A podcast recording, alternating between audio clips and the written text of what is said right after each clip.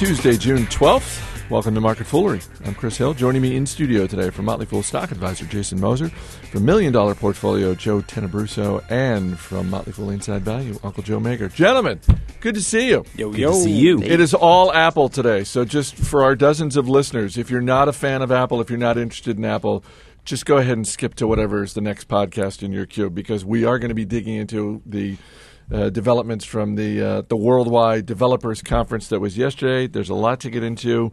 Uh, a new MacBook, a new Maps application, the expansion, and probably eventually world domination of Siri.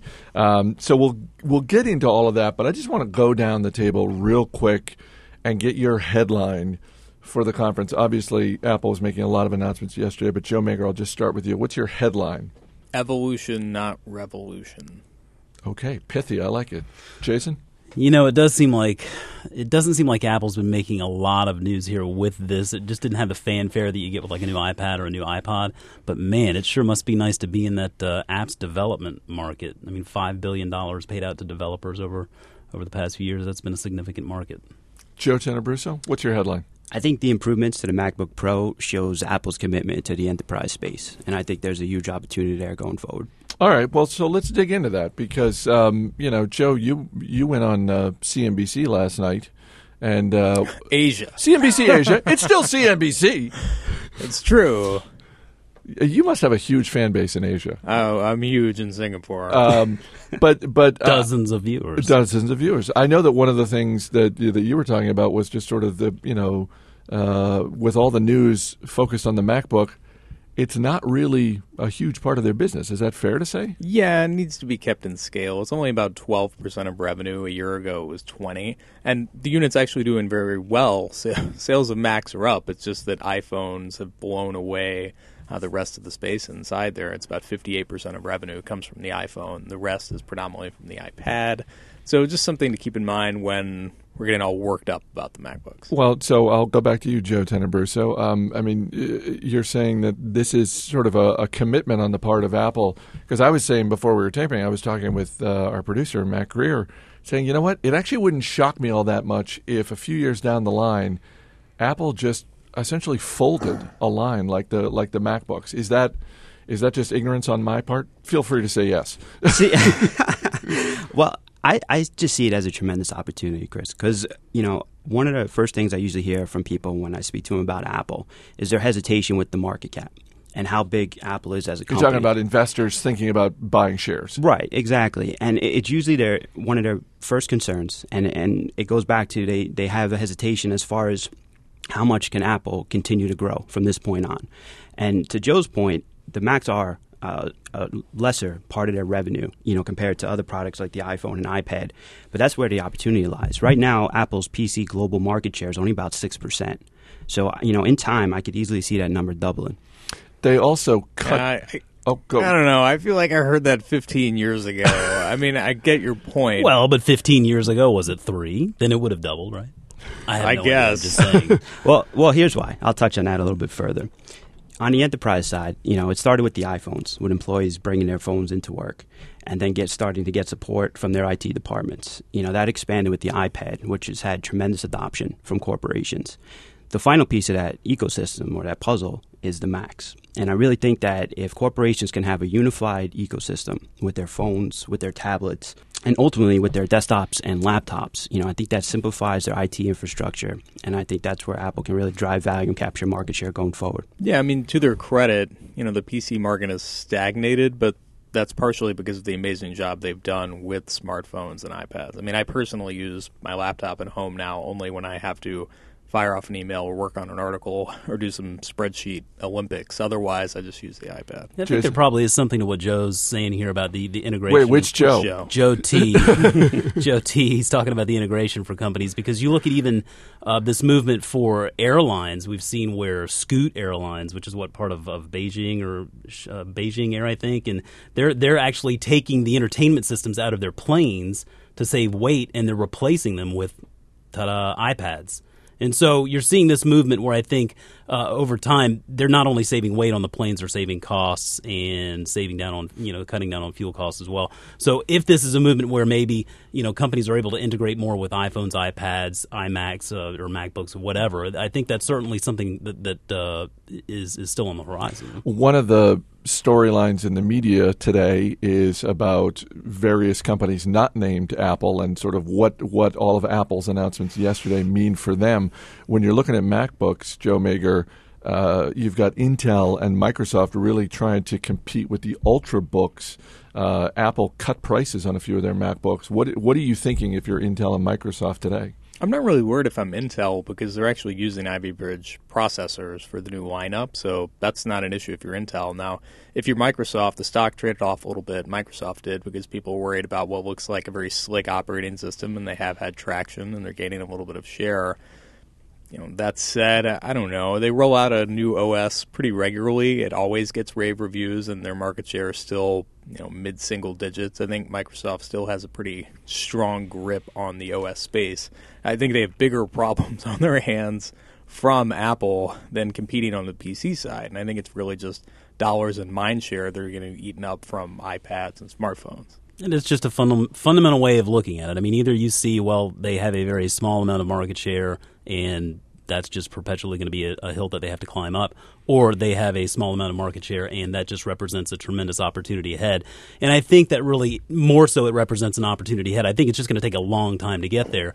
I, I don't know that I'll ever need an Apple PC or a MacBook Air or something like that. But my wife, for example, has expressed interest in getting a MacBook Air, so we're probably going to have one more Apple device in our house at some point here soon, and it's going to be a personal computing device, obviously. And and so I think that you see over time, you know, 15 years, however long it takes, I I don't see that market share doing anything but going up over a long period of time. Let's move on to the maps because that also got a lot of attention. And Joe Magyar, I'll start with you. This this seemed to be um, among other things, a very clear signal that Apple is gunning for Google, at least with respect to this space. And, and Google Maps are, you know, are um, if they're not dominant in the space, they probably should be. I, I mean, they I, are I, dominant. I, th- I, mean, I think it's a, it's a great application. You don't use MapQuest? I'm not, not for a while now. Um, uh, what are you thinking if you're Google and you see this news and uh, and obviously Garmin? Uh, kind of took a little bit of a hit. It's up. It's up about three percent as we're taping today, but uh, that doesn't make it'll up come for, back. Yeah, but that doesn't make up for yesterday when it got whacked to the tune of about eight percent. Yeah, well, these are definitely different orders of magnitude. If you're Garmin, this is just a stark reminder that your product has become a feature on other people's products. It's like a calculator. It's put on everything these days, and yeah. it's hard to imagine why you'd buy an individual device that just does that one thing when you can own an iPhone or an Android, you know, powered by Google that's basically providing all these different services rolled up into one. And you know, ultimately, I think you're going to see Garmin have a long, slow, painful fade. For Google, I don't think this is as huge a deal as people are making it out to be. I also don't know that Apple's maps are necessarily going to be better than what Google offers. It looks very slick, but Google came out just last week showing off huge upgrades on their own system. To me, they sound pretty comparable, and I don't know that that's going to be a big differentiator. But in the past, you know, a lot of people have gone with Android because it does have better maps because they don't turn on all the bells and whistles on the iPhone version that they do on Android. So, Joe uh, Tenebruso, what, what about that? Do you do you think that um, to, to, Joe Magyar's point, this actually says more about Apple's mindset with respect to Google as a competitor than it does about uh, the map application. I mean, is ultimately this a bigger deal on a corporate competition level than it is about like yes obviously they're rolling this out they want it to be successful but is this really more about um, having google in its sights you know for other things as well I do. I agree with that completely because it's not the only step that Apple's taken to distance itself from Google. Uh, we've also seen that it's going to be using Baidu as its search provider in China. So, you know, it's quickly escalating to almost like a blood feud uh, between Apple and Google. You know, Apple's going to try and reduce its reliance on Google as much as possible going forward. It is, and I mean that old Steve Jobs while he was still alive. I mean that the word that comes back to me every time is thermonuclear. I mean he said he, they were going to go thermonuclear on Google here when they opened up the floodgates and started, you know, whole, dealing with all the compatibility issues and what apps would work with what. So there's no question that Apple has Google set in its sights in this capacity. And and you know to Joe Magyar's point here, I think it really is going to all depend on how the actual product performs. Because you know, if someone goes in there and uses an Apple Map and, and says, "Man, this thing just sucks. I, I, it doesn't get me from point A to point B," I'm going to go back to my Google product that I know that's reliable. And so it's really going to depend on how it performs. Yeah, and I mean they have choked on a few recent software offerings. Um, you know, iCloud. I don't know that I'd say it's all that strong an offering, and it's a couple years behind the curve. And Siri gets pretty cleanly mocked by just about anyone who provides reviews these days. Yeah, I'd say that the fact that Siri is on the new iPad, normally something like that, I would get like iPad envy. I just got this new iPad, and I'm like, man, I got the latest device. And they're talking about Siri being out on the new one, and I don't really care all that much. I don't want to Yeah. talk to a computer that gets confused. So,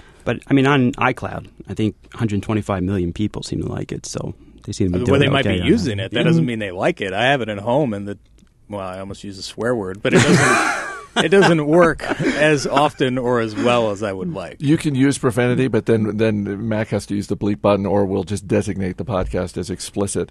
Uh, Got to give uh, a shout out to our colleague uh, Evan Niu, who last week wrote an article for Fool.com entitled "Is Siri About to Come to the iPad?" Um, Jason, it, it seems like if nothing else, this is this is more business for Nuance Communications, which is the company sort of powering Siri. It, it uh, yeah, I think it, it represents another great opportunity for Nuance. Nuance is a company that we follow over a Stock Advisor, and it's it's a little bit tricky to get your head completely around everything that they do because they power everything from the uh, voice recognition in Siri to you know, helping voice transcription in, in the healthcare field as well.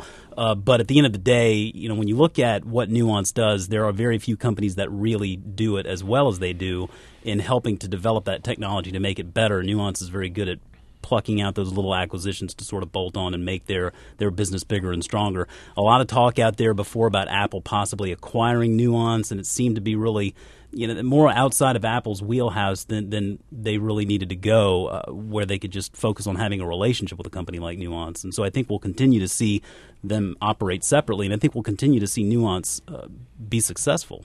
Uh, Joe T, what you know, looking one, two, three years out, what is the big opportunity for Siri? Is it ultimately to get it to the point where um, it's uh, an integral part of Apple's television offering when it eventually gets released, or or is it something else?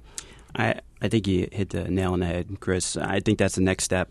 Uh, integrating Siri with the television and separated it from you know existing products. And uh, you know, at a recent conference, we heard Tim Cook say he's doubling down on Siri. You know, Apple's devoting a lot of resources into getting this, you know, to the best position it can be in. And uh, I think we're going to see its uses expand going forward considerably. And to substantiate that, I mean, that's we've also seen the same thing on Nuance's calls, where they are really focused on mobile coming into the living room, and we know that they're working with Apple to get that done. They see it as a huge market opportunity. Is it an opportunity, Joe Magyar, for someone else as well? I mean, to your point, it, it it takes you all of about five seconds on YouTube to find comedy videos, essentially mocking Siri, uh, mocking the application.